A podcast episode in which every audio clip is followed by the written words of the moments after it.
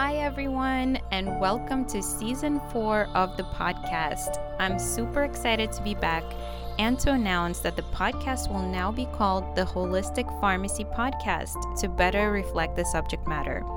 The first few episodes were recorded before the rebranding, so I still refer to it by its old raw fork name in those. Anyway, I had no idea when I started this podcast that it would evolve to this format, but I did know that I wanted to share people's stories. It has evolved from me reading my blog post out loud to interviewing non-traditional pharmacists, including herbalists. Season four will air every Friday, highlighting inspirational pharmacists that chose to fit out of the proverbial box and are working to build a new system of care focusing on natural and preventative medicine. Please enjoy the show. Hi everyone, welcome back to the Holistic Pharmacy Podcast. Today I had the privilege to sit and chat with an esteemed colleague about a very important topic that doesn't get too much time in the limelight. Doctor Danielle Plummer is a third-generation pharmacist and former professional figure skater. Living an active lifestyle has been at the forefront throughout her life. She earned her PharmD in twenty sixteen from Creighton University, which has opened up a world of opportunity. She currently works in both hospital and retail pharmacy in Las Vegas and owns two businesses, teleMDcare and H G Pharmacist. Danielle's main focus now is in improving the quality of life for women with hyperemesis gravidarum. She's super passionate about her children, three daughters ages fifteen, nineteen, and twenty-two, her two rescue dogs, Charlie and Rex, yoga, weightlifting, collaborative work with other medical practitioners, and changing the perception of morning sickness. Through each of her three pregnancies, Danielle spent the entire time dealing with nausea and vomiting, which turned out to be H G. Later, when in pharmacy school, she learned about nutrition when one can't eat and was baffled that nutrition was never discussed during her pregnancies. In both retail and hospital, Danielle sees women with this condition and has learned that most medical practitioners do not understand nor treat it properly. Now Danielle spends all her spare time supporting women around the world with H G with her consulting business H G Pharmacist. Her goal for twenty twenty-one is to hire pharmacists to support the demand that exists. She's currently finishing up a pharmacogenetics certification course and has started her doula certification. Next, she plans to dive deep into functional medicine to combine her knowledge of the body, including nutrigenomics and epigenetics, to treat her H G patients. So without further ado, let's welcome Danielle to the show. Hi, everyone, and welcome to the new Holistic Pharmacist Podcast. I'm so excited to introduce my new guest today on the show is Doctor Danielle Plummer, and she's a pharmacist who supports women with extreme morning sickness. So welcome to the show. It's such a pleasure. Marlena, thank you so much for having me today. I've been following you online for a while. I love what you do, and I've been looking forward to this interview. Amazing. Thank you so much. And your support means a lot. So uh, I'm really curious, you know, about your background and where you grew up and why you went to pharmacy school and, you know, how did you become a pharmacist? So I grew up in New Jersey. My parents were originally from Connecticut, and my dad is now a retired pharmacist, but was a director of pharmacy for Wakefern Food Corporations. You know, on the East Coast, they have ShopRites. Through my childhood, we always, um, he traveled a lot, and I followed his career as he grew in the pharmacy world. And then after I graduated high school, he moved out to Las Vegas, where there was a desperate need for pharmacists. Both my parents were, I'm sorry, grandparents, grandfathers were pharmacists.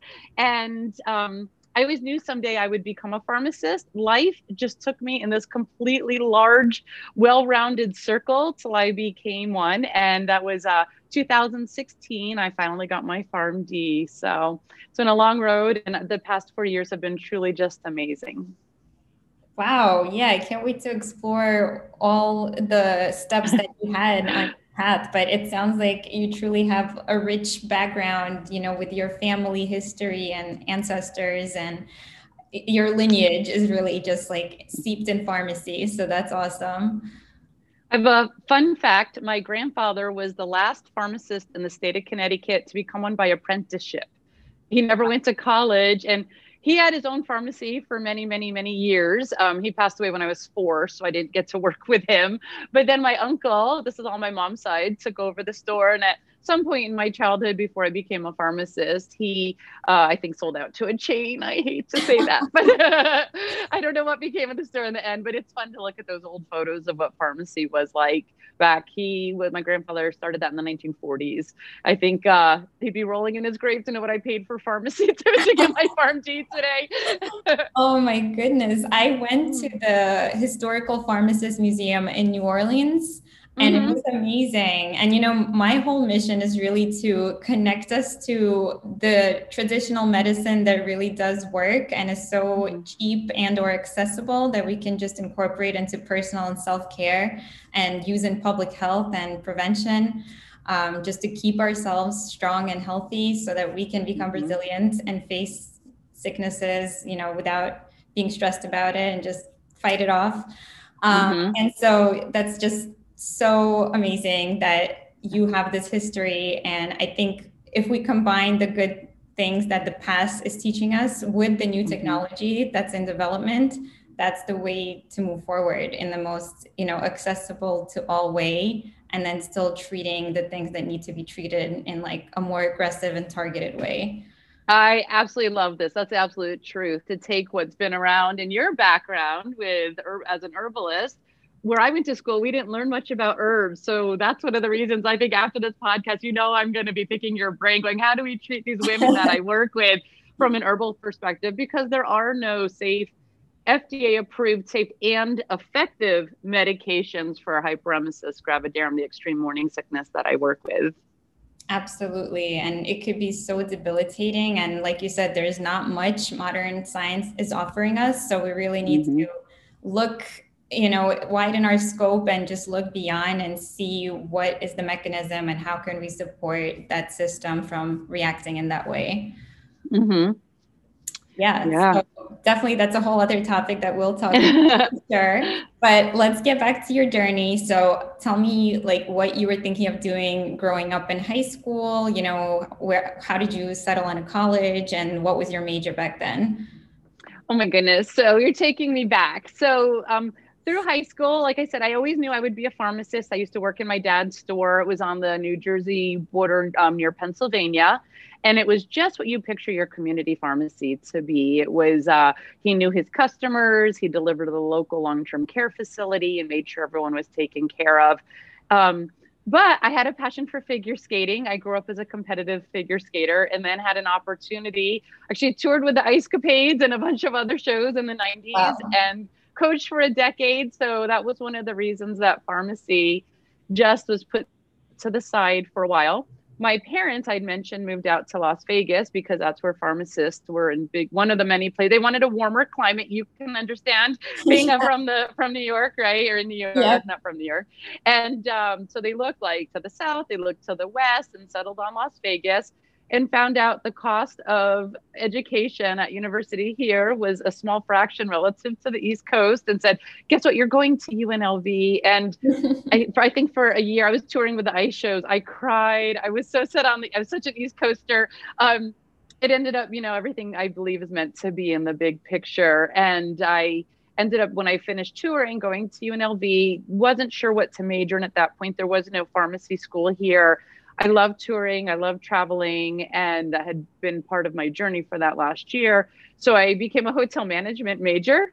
Wow. It was fun, yes. I loved customer service. I loved making people happy, making sure they enjoyed their stay. I thought I would go into meeting planning. And then I married actually a Marine. I fell in love, married a Marine, and, um, and ended up just traveling as a military spouse for about a decade, coaching skating on and off. So my whole career in pharmacy, I always said someday when I grow up, I'd be a pharmacist. And now two thousand sixteen came, I got my PharmD. So I think I'm officially grown up. But um, it, it's been a fun, crazy journey and it's brought me full circle. The one connection with everything was always health, wellness, and exercise and looking into ways, what can we do for our body to, to feel the best? And And that's been, I think, consistently, no matter where I've lived in the world or what job or career I've had, it's always been surround yourself with people who are happy, who want to enjoy the life life is too short to just be angry or in pain or suffering. And you, you know, you mentioned many times how modern medicine doesn't treat a lot of um, the whole body, the wellness side of things. We look at, this is what you're suffering from, take this. And I kind of grew up with a little bit of that. Oh, you have a headache, take a Tylenol. You know, oh, you hit your knee, we, you know, start with some ice, but okay, take an ibuprofen. You know, try a cream. Let's see what will help. And but we're not going when we have bigger, um, more extensive disease states. And I love that you and, and all your guests will really look at it from that root cause, from a functional medicine perspective. As a figure skater, we, we damage our bodies really, really bad. And, um, and, you know, we'll, we'll compete and we'll perform through many injuries, and they have long-term lasting consequences. So now you got to go, okay, I hurt myself. What can I do so decades down the road, I'm still not feeling this pain or, or suffering from that injury? And your herb, herbal medicine and all these other things we were about to talk about, um, with integrative medicine, to me is just the way to go. And in pharmacy school, I don't feel like I learned as much about it in my actual classes. It was very, everything has to be clinically based, which I one hundred percent believe in, but there's so much out there that we don't have the clinical evidence for, which of course is one of the things I, I'm passionate about. And we just need the clinical studies to prove that these long-term remedies, it really can have a beneficial effect. Yeah, absolutely. Wow. There was so much there that I wanted to come back and dissect a little bit. So first of all, like this, that's such a different and unique journey that I, you know, I don't hear from anyone, you know, that completely different fields. You're like this amazing athlete, you know, performing and touring around the world, and that's your career. So just kudos for that. You know, that's super unique. Like I always watch figure ice skating and I'm always like so impressed by the people, you know, the athletes, they're so um, eloquent and, you know, they're almost like dancing on the ice, and that's so much harder to do. I mean, I'm a dancer too, and I love dancing on the floor, you know, on the ground, but on the ice, it's like a completely different set of skills, and they're always like so flexible and just beautiful and graceful. So that's just amazing that you were able to do that and make that part of your career. Um, and then also that you're able to build a, a home and a family life while moving around and living in different places and experiencing life in all these different ways. Um, and then as an adult, still making the decision to go and like do that thing that you said you were meant to do as a child and go, go for it. Yeah, and it's not been easy. My undergrad was hotel management. So in order to apply to pharmacy school, I had to take all my math and science prereqs that I did not have from the original degree. And I was really fortunate where I went. I don't think they had a time limit on a lot of the classes, where a lot of my friends that went back to school for nursing, they had to take that biology, I think within three years, um, you know, so my prereqs were, but they accepted all my other classes. I think the only non-science, non-math or science one um, that I had to take was a communications class, and all the others they accepted from my original transcript. So I feel like it still took me, I think it was an eight year journey from the time I took my first prereq until I got my PharmD, raising the children. And I did get divorced in the meantime. My ex is my best friend, so I can talk about it and smile today, but yeah, it's not easy, and it's not for the faint of heart. It's been a, it teaches you, I think your background with dance and mine with skating and anyone else that I've met in our field have these backgrounds of just tenacity and perseverance, and you become very thick-skinned along the way. And that's been a learning curve for me as well. And then when I got to pharmacy school, I was like, oh, good, we're all, you know, friends. I had to choose, I had to choose a school that where everyone supported each other. And I would never have made it at a, at a school where, you know, they pit you against each other and grade on a curve, because um, I feel like that competitive background is behind me, and my future is really just about collaborative work and supporting each other. Wow. I love that message so much. And I also just want to go back to the fact that you're a hotel management major. Yes. First of all, you know, even though you knew that eventually you want, you were going to do something scientific based, that didn't stop you from pursuing what you wanted to do in the moment, which is amazing. Right. It's like, hey, this is what I want to do now. And like, I'm just going to live in the present, and then I'll figure it out. And I think that's just so refreshing to hear that, because people usually like plan ahead and like try to make the smart decision, like, oh, this makes sense because eventually I want to do this and that. But it's like, you know what, life throws you so many curve curveballs. So, and like you said, it is fickle, you know, and it is short, and we just need to live in the present and just ground ourselves in the present, and then the future will work itself out. Yeah, absolutely. And I think twenty twenty taught us more about that than any other year, you know, that we can remember in history, because I, the, the company I left, so I was a Walgreens pharmacy manager, thought I would stay in retail forever. And I left to be an entrepreneur. I launched a medical concierge service here in Las Vegas. I know the industry, right? I can combine my hotel with my, my love for pharmacy and medicine and take care of all the tourists that were coming into town. That's who the, a lot of the patient base I was working with as a Walgreens manager. And I left, I launched this company, and then COVID hit. So twenty twenty right away taught me, oh, I got to pivot. And, and that's, you know, there's no point in pursuing that at this moment in time. Someday, maybe I'll get back to that. But uh, yeah, for now, twenty twenty just taught us, you have to, what life faces, you can't just sit there and cry and say, woe is me, but go, okay, this is where I am now. This is what I thought I was going to be doing. What is it that I can do at, you know, to, to move in the direction that, that fulfills my heart and also um, adds to the community and the health and wellness of our society. Yeah, absolutely. And it's like, you look at the big picture and you realize these are the things I can control. These are the things yes. I cannot control.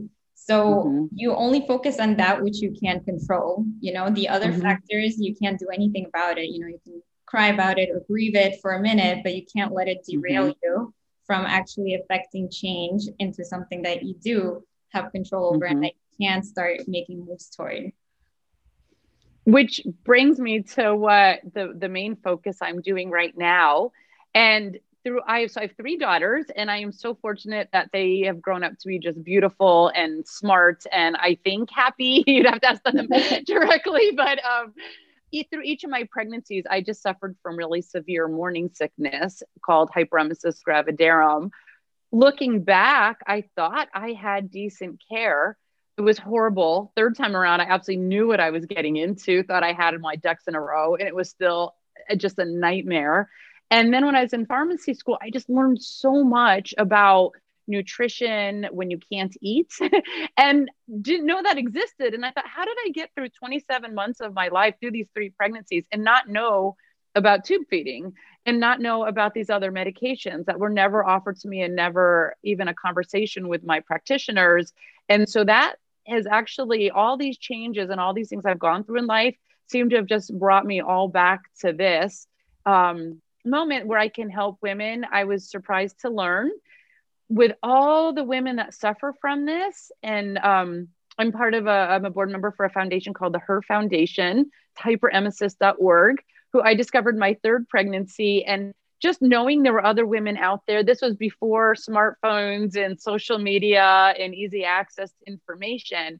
So I didn't know anyone else that would deal with this. So difficult, extremely difficult, and potentially um, lethal, fatal uh, disease state. And then I found the Her Foundation, my third pregnancy, and was like, oh, there's other women out there. They've spent the past twenty years really educating practitioners, supporting women, doing research. They published some amazing research, but yet women are still suffering. And there's still so many women out there that are just dismissed with this disease state, being told it's normal. So of all these careers I've had through my life, all the traveling I've done, um, it just seems to bring me right back to this is what I'm meant to do for my future.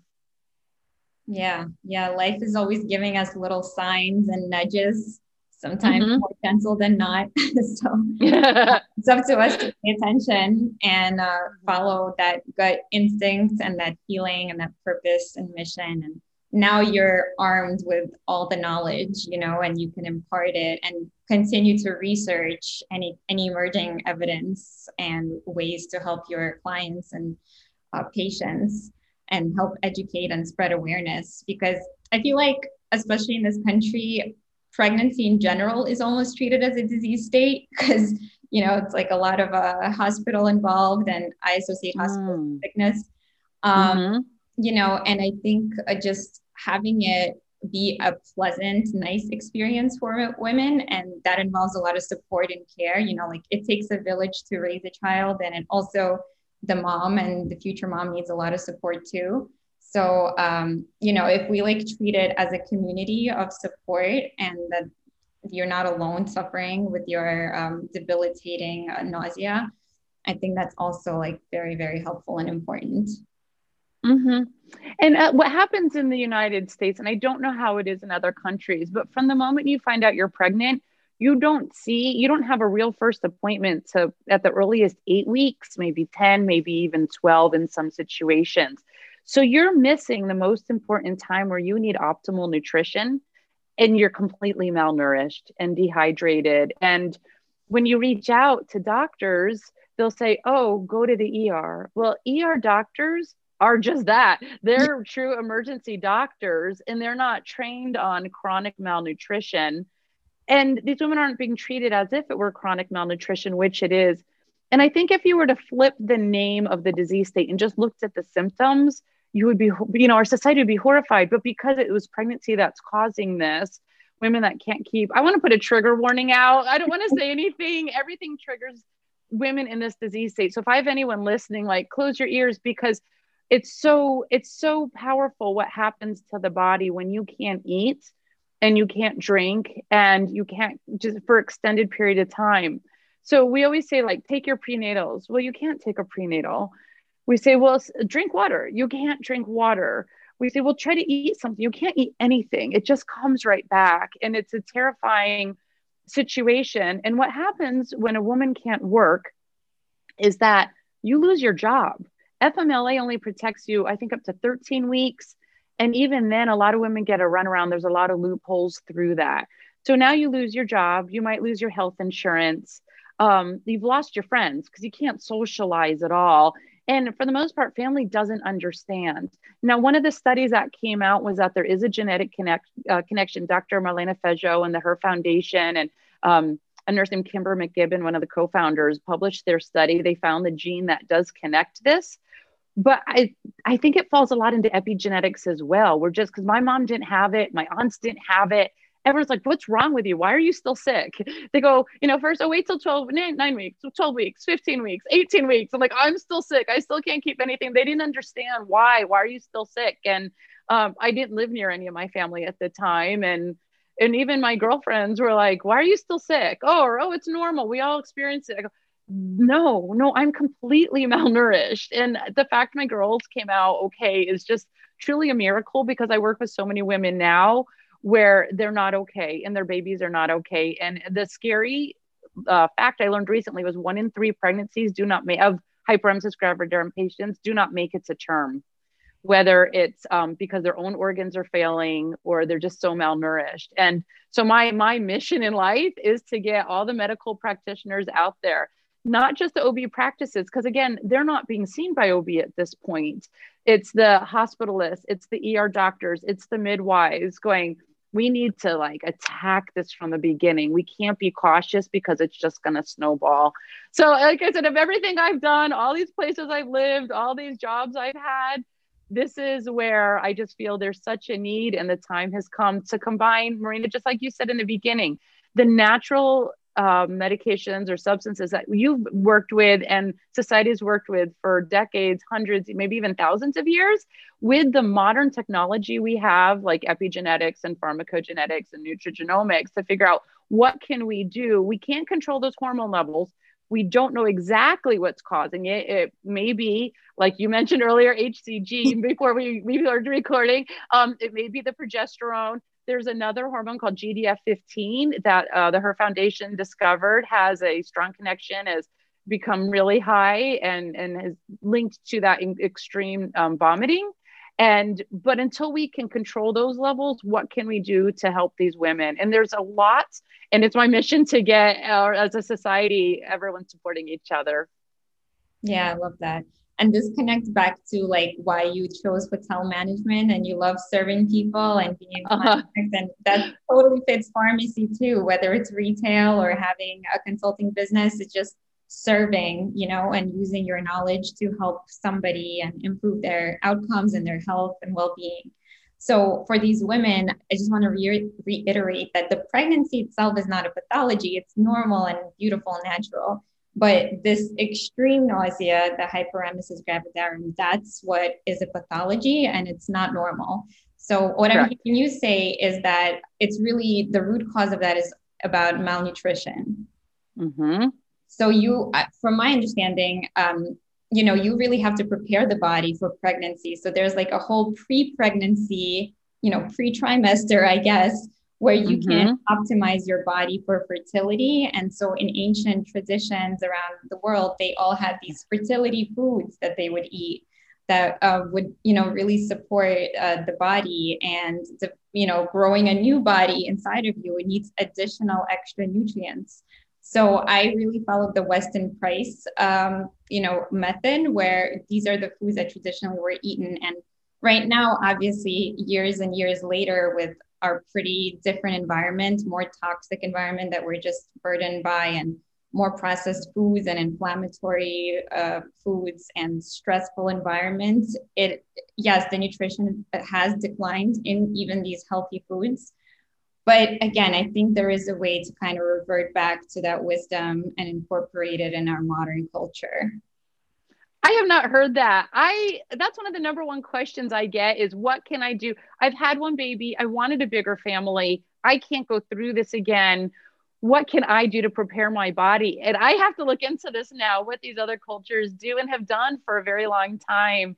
I advise women to increase their B vitamins. Mm-hmm. And we have an interesting, um, I guess, historical fact. I don't know the best way to say it, but many years ago, our government decided to add folic acid to all of our grains, but yeah. we didn't know about the M T H F R gene mutation. so, so many of us cannot break down and convert that folic acid, which is synthetic, into the natural folate, the L-methylfolate in our body. I found out I do have that gene mutation. Again, it's the fact that I was so malnourished for so long and I have this gene mutation. My girls came out okay. To me, it's just hopeful. To so many women, but um, I wish our government would step back and say, hey, check this out first. But right now, ACOG, the American College of Obstetrics and Gynecology, is like, let's not test every woman on this because we haven't, because I'm the perfect example. You have the gene mutation, your girls came out okay, um, without any birth defects, knock on, knock on, you know, you know, thank you. Um, but But there's so many women that I feel that this, I don't know, we don't know yet. We just need a lot of research to go, does this come into play? How does this work? And that's where that modern science can really help these women. So I always say, just start with the methylfolate, the folate, not folic acid, in your supplement prior to getting pregnant, because you, until you find out if you can convert that or not, break it down, metabolize it. The other thing I've just learned so much recently is about thiamine is just as important, your vitamin B one, where high levels of thiamine, if you look at our recommended daily allowance set by our government here in the United States, I think it's like six milligrams, something tiny, where we need like a hundred milligrams a day. And in that first trimester, if you have hyperemesis gravidarum, you just become depleted right away. So every woman that goes in for an infusion to be rehydrated should also be getting a banana bag with your folic acid uh, or folate, preferably. It doesn't come in I V form yet that I know, just the folic acid does, your multivitamin and your thiamine, your vitamin B one. Get that thiamine up, and it really shows, not only is it going to prevent complications like Wernicke's encephalopathy and other potential complications that some of these H G women do suffer from, and some have actually passed away from, unfortunately. Um, but it's going to help decrease that nausea as well. So when they get sent home from that hospital or that infusion center, they don't within twenty-four hours just go right back to where they started.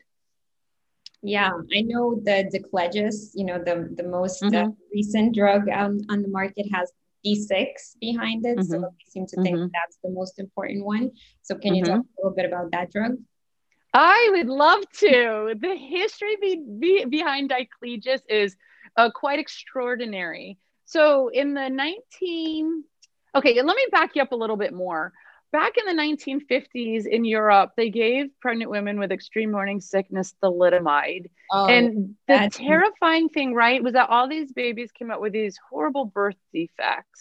And um, anyone it could look at, if you don't know, look at this history. And it was actually held up in the United States by one woman and the F D A that says, wait, I can't approve this yet because I haven't seen the, the, the evidence behind it. And it was her holding that up that prevented an entire society of babies in the United States, prevented them from being born with these birth defects. So after that, as a society, we became uh, understandably very, very afraid to take anything while we're pregnant. And really, if you don't have to, don't.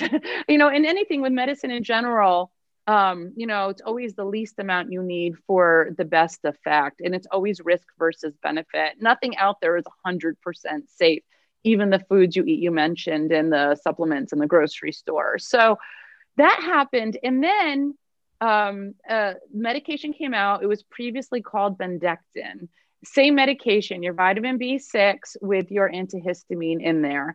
And in the nineteen eighties, all the moms who had babies, I say all, I'm generalizing, moms who had babies with birth defects sued the manufacturer of Bendectin. Bendectin then spent a fortune in lawsuits, proved that their medication did not increase the risk of birth defects. They won the lawsuits, but it cost them so much that decided it wasn't worth Um, making the medication and making it available. So then when I first became pregnant in the late nineties, nothing like this was available. And I knew, because my dad's a pharmacist at the time, um, just go get your Unisom and your vitamin B six over the counter. Honestly, I couldn't swallow anything, didn't really get to where it needed for enough time. Nothing really helped me. And, uh, and that was that. So I was very surprised all these years later when Diclegis came out. Um, it was a Canadian company, bought the rights, rebranded it. And here I was working at Walgreens, seeing this two or three hundred dollars medication that's the same as two very cheap, very old over-the-counter medications. So it surprised me. Now that said, it does have a bit of a delayed release. I have met women who swear it helped them. If I were to take, pregnant or not pregnant, Unisom, it would knock me out for like days. That's so, what it's meant to do. And that's what it's meant to do, because it's working. But the thing is, it's also working the side, of, well, depends what your indication is and what your side effect is. It does both. It's a sleep med if you buy it as Unisom. It's an anti-nausea med, if, or half an if you buy it as Diclegis. Now, um, I did read another clinical study that said it, it matched the same as placebo. Is it mind over matter? I think it helps the women who are depleted in vitamin B six. And um, maybe those ones where it's reaching those antihistamine, the H, um, I think it's the H one, H one receptors, yeah. H one receptors, thank you. And uh, And, and it does have that anti-nausea effect. So there is some, if it, I always tell people, if you want to try it, go ahead. Um, you can start with that one dose at bedtime, taper up to where the manufacturer's recommendations are on how to use the medication. It, we know it's safe. It's the only, I think, correct me if I'm wrong, the only medication F D A approved as pregnancy category A for nausea. But, um, you know, we know it's safe, not proven effective. Yeah, I believe so too. And, but the price tag really is, it's like, if it's not covered, which it's often not, um, mm-hmm. the patient can just take two simple over the counters too, but they are often reluctant to take two, you know, tablets instead of one, I noticed. So th- they'll be um, convinced oh, that this two hundred dollars medication is better than these two simple over the counters. Yeah. And there's now another formulation that's, e- I just blanked on the name, that's even longer lasting. Um, and I think the slower release decreases some of that sleepiness effect, and women tolerate it better. Yeah.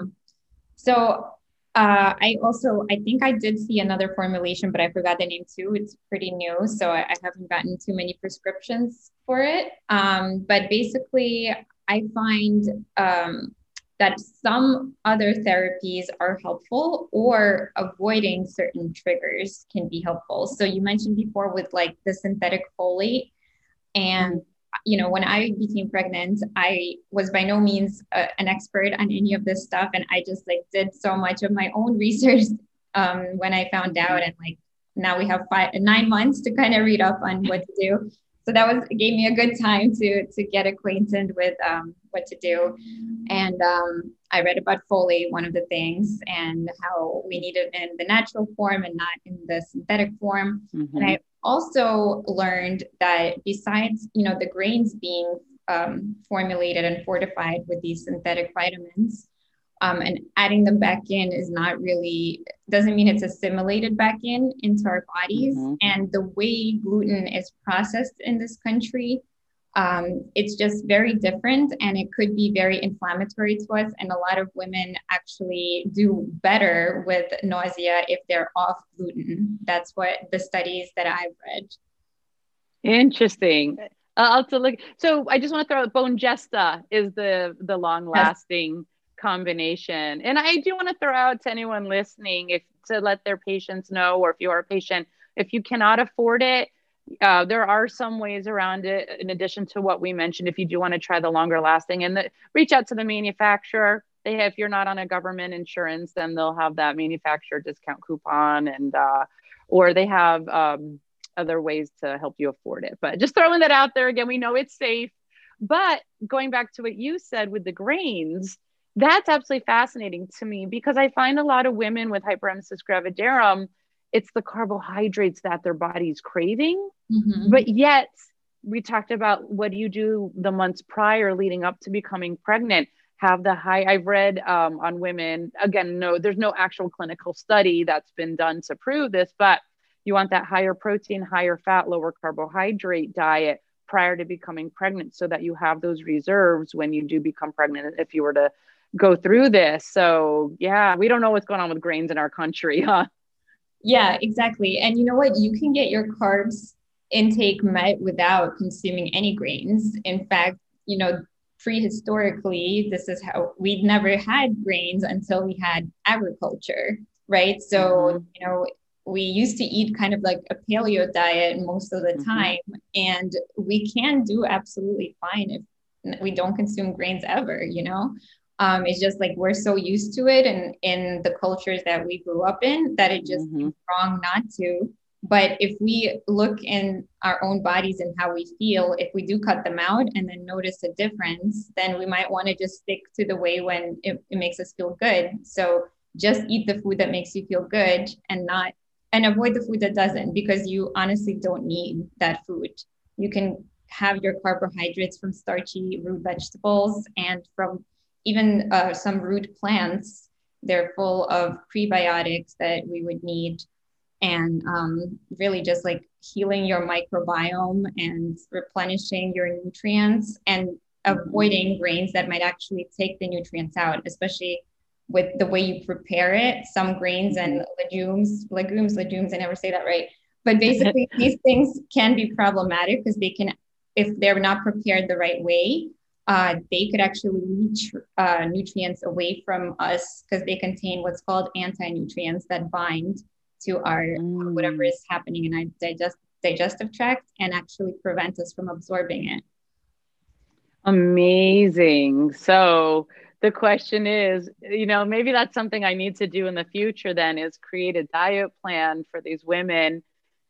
Cutting out grains, I'm a product of our society. It is not easy. You had a previous guest on, a few of them, I think, with, with food allergies and children with food allergies, and they've talked about how difficult it is to cut it out. But it, wow, how it comes into play and how powerful it is in so many different, as quote, quote, disease states, you know, the reactions from it. And that goes back to with hyperemesis gravidarum, you know, we say we don't know what causes it exactly, but when you're malnourished already, if you've been eating in a typical American diet, that's definitely not going to help you have the healthiest pregnancy. Yeah. And they also monitoring you, monitor you throughout pregnancy for gestational diabetes. So mm-hmm. the more healthy of a healthy balanced diet that you can have, and that includes uh, more of like a high protein and high fat and just little amounts of carbohydrates, that's how you can get optimal blood glucose balance as well. And I think, you know, just spreading your meals out throughout the day, because when I was pregnant, I was like super hungry all the time. And then I would get, I didn't have, a, thank goodness, H G, but I was nauseous when I was hungry. So like, mm-hmm. I always had to keep eating, and or otherwise I would start getting nauseous. So I was able to keep the food down, but as soon as I was hungry, I was nauseous. And um, what helped me was doing a lot of fresh juices. Like, that's what I was craving. I also always hmm. say, like, listen to what your body's craving. So mm-hmm. I was craving fresh juices, and I'm not a juice person at all. And hmm. this is what I wanted. And I didn't want anything that I would cook myself. I was like, uh, oh, I don't yeah. want any of my own cooking. I'm like sick of it. But I like these juices. And um, if hmm. somebody like freshly prepared a meal for me, I would like it, but I would hate to actually do the cooking. Um, and then it just like went away afterwards. And I, I started cooking again, but it, it was funny. And um, I would put ginger into my, into my juices. And that's a classic um, bitter, pungent herb that is always used for the digestive tract and for nausea. So, mm-hmm. you know, to me, my mild case, that was, those are the things were, that were helpful, like keeping myself full with small meals that had a little bit of protein and fat in mm-hmm. them to keep me full, and uh, just juicing and, and putting the ginger in there. That was, that was what helped me. I love that that worked for you. Yeah. Like, you have no idea, because all the women I work with and like me, nothing worked. So like, we would think, what do we want to eat? Well, what would be the easiest coming back up? Like, that's, that's how we think when you yeah. deal, when you have this disease. So, um, I love the fact that that worked, and that's where everyone starts, because you can't let your stomach get empty. Just like you said, you don't want that acid to build up, and then, then you're just, no matter what you eat, isn't going to get to where it needs to go. And then, um, The, you know, there's jokes. I've been crackered. I've been gingered. Now, ginger does have the clinical evidence behind it, which is nice. But, um, I, you know, juicing wasn't a big thing when I was pregnant. So I'm curious if that would have worked or helped. I'm going to put a little survey out and see yeah. if that's working for any of the women that I that I help. And, you know, about drinking water or juice, I also find like drinking small sips is mm-hmm. more easy to keep down than like gulping something down. And I'm mm-hmm. actually very prone to things coming back up. So I'm actually surprised mm. that um, I didn't have much of an issue with that. Like, anytime I take like a supplement on an empty stomach, uh, it comes back up. I always need ah. to take my supplements on a full stomach. So that that's amazing. And I'm not, I've been, I used to have like a cast iron stomach. So that really shows how it, it changes like your body while you're pregnant. And everything changes, where things move, how, you know, how they, uh, how, how food stays in you or look at, but yeah, sipping is a must. There's no other way if you feel that way, but that's a lot of things like the doctors will miss. And I'm normally not a fan of, um, antacids of any kind, but with these women, it can make all the difference in the world. So that's something that I see doctors miss a lot. I'm actually, one of the things I do right now, I've been doing for many years since I graduated, was a per diem hospital pharmacist. And every time I work, I swear we have a woman in either in the E R or being admitted for extreme nausea and vomiting. So I always just go over their med list with the doctor, and the hospitalists where I work are just, I think, phenomenal. And we are open to our pharmacist suggestions, where I know when I worked retail, those doctors were not open to pharmacist suggestions.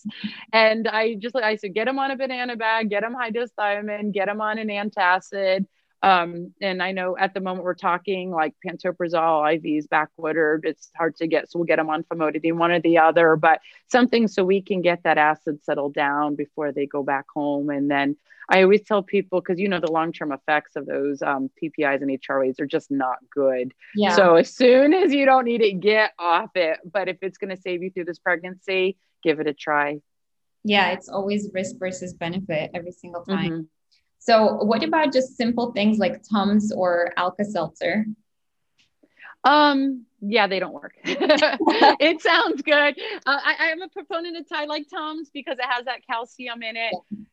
You know, it's great. I always tell people, give it a try. The problem is when you try that a lot early on and it comes back up, just the thought of it or just the look of it now makes you sick.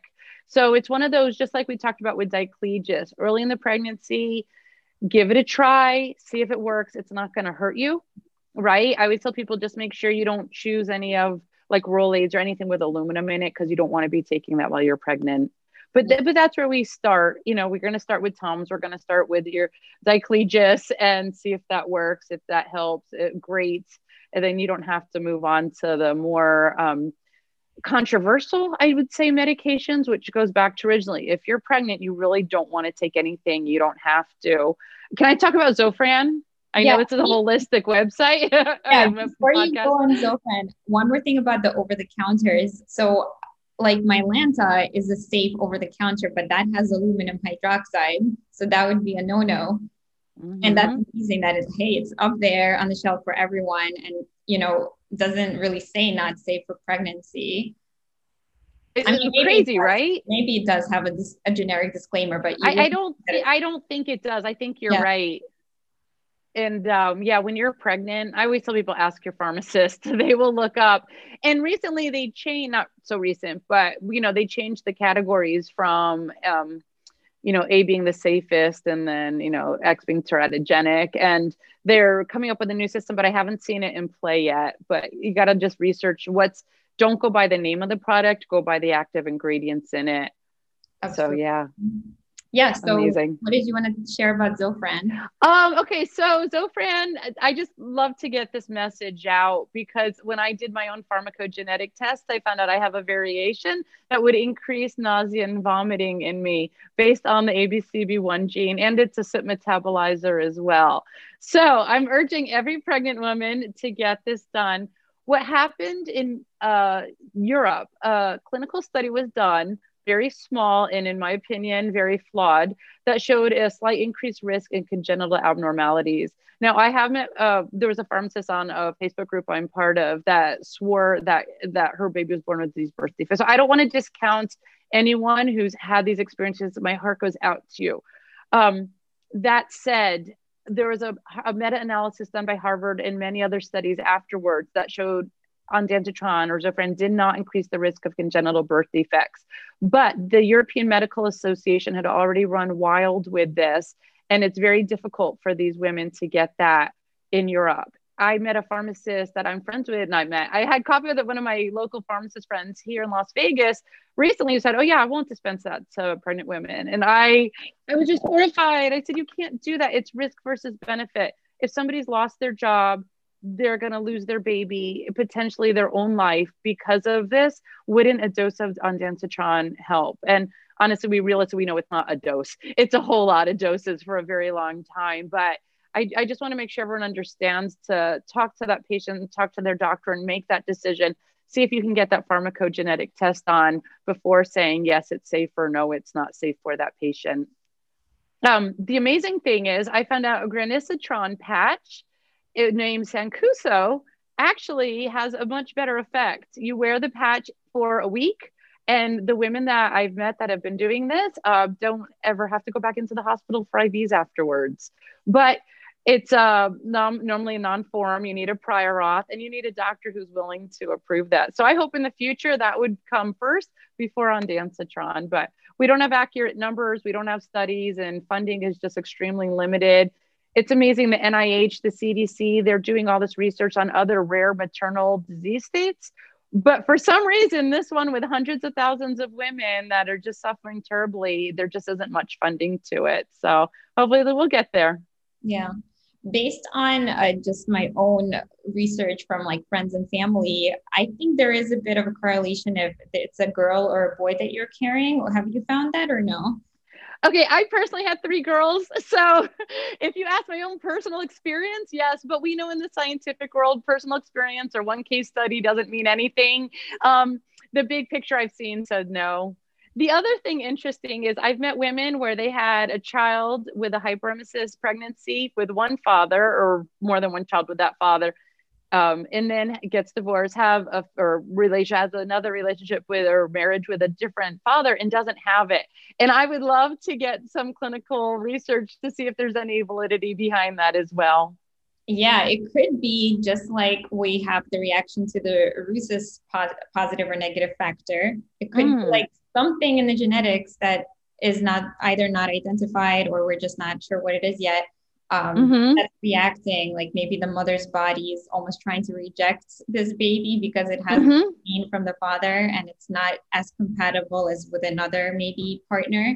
So that's, you know, that would be my hypothesis. And I would also love to see some data. But from from the small amount of research that I did, it seems like it correlates more with girl babies. But again, that has to be uh, proven on a larger scale. Yeah, like I said, I, I I'm supporting your hypothesis there in my own life. So, um, I also I, I wasn't gonna th- I'll throw out there. I actually my my ex I have an allergy to his seminal plasma.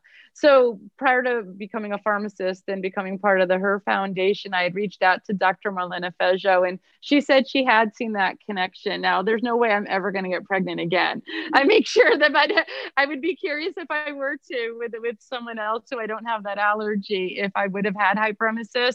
We'll never know, but again, that's on my list of research projects to do in the future. Wow, yeah, that's really interesting. So I want to get back to your vision for your current business. And so what do you do now? How do you work with women? And then what do you see as the future, you know, as the company grows? This is amazing because like I said earlier in the podcast, I kind of fell into this just as a survivor and as a pharmacist. And it started a year and a half ago. I left my, my corporate job. I went to a conference for pharmacist entrepreneurs. And everyone's like, you got to do this. I'm like, I'm just going to start with a blog because I have so much information that people need to know. And from that blog, it just turned into women reaching out to me around the world saying, I need help. Do you have any information for me? And I became then last fall or a year or so, a year over a year ago, uh, found a board member with the Her Foundation. And now we have, I almost want to call it like this team of superheroes. It's incredible. Because you get these women that have tried everything. And I'll throw out there, the Her Foundation has a medication treatment algorithm that I urge everyone to go to. It's hyperemesis.org slash tools, starting with your vitamin B six and working down all the way. And we'll get women reaching out to us from just this week, one in Kosovo, one in Israel, a couple local, another in Taiwan. His The husband is like, please help my wife. And it's really just around the world. We know there's women that need help and need the support. So it started as a blog. Um, I've, I've launched a consulting business. On Sunday nights, I do a, I co-host a live Instagram uh, and I G T V with Kimber MacGibbon from the Her Foundation, and women can just go on and answer questions. My goal in the future would just be to get um, a whole, a whole corporation of pharmacists, corporation might be the wrong word, pharmacists working with me in conjunction with the practitioners. Cause as you've mentioned on previous podcasts, that's really as a PharmD, our weak link is going, we can't bill insurances. I want every one of these women to get a pharmacogenetic test because I already mentioned Ondansetron, but guess what? You know, we know all the meds, we talked about antacids that are all metabolized by the S I P system. And they don't know, they don't know. Their doctor says, here, try this. And well, how do you know that's the best for your body? So I have a plan with my consulting business. So each of the women I work with, then um, will get their pharmacogenetic tests. We're gonna work with their practitioner and formulate the best plan. Now, even with the best laid plans, there's always challenges. And that's where the Her Foundation has this crisis hotline that can step in. And we have a team, we have a, nurses, medical doctors, obstetrician, who's also medical doctor, but uh, you know, a specialty field at high risk, and um, nurses, social workers, case managers. And we come together and we're like, okay, this, they like last down on the list is one of the last meds is steroids. And for some women, that's their lifesaver. Now we know how steroids work in the body. You can't just say work here and not there like all meds. So it's a big risk when you want to get to that, but hey, get your pharmacogenetic test done. Let's get a gauge on how to dose this so you don't end up with too much of it, but yet your nausea and vomiting is decreased and you can get some nutrients in you. From there, there's experimental meds. Um, mirtazapine is one, gabapentin is one. I just spoke with a researcher, a doctor in, um, the Northeast as well, who published using gabapentin for H G women and swears by this. Again, risk versus benefit. Right now, we're not starting there. Much more research is yet to be done. So there, um, so that's just one component. Mental health is a completely, it goes hand in hand. There's women out there being told that, oh, it's all in your mind. It's not in your mind, it's in your body and it's affecting your mind. So what can we do to help you mentally? And we just did an Instagram live on this Sunday night, just about different things that you can, methods you can try. and then follow them through the pregnancy, and then postpartum. This is traumatic. You can't just suddenly become normal again and eat what you want and and feel good. It takes time. The body takes years to recover from being malnourished that long.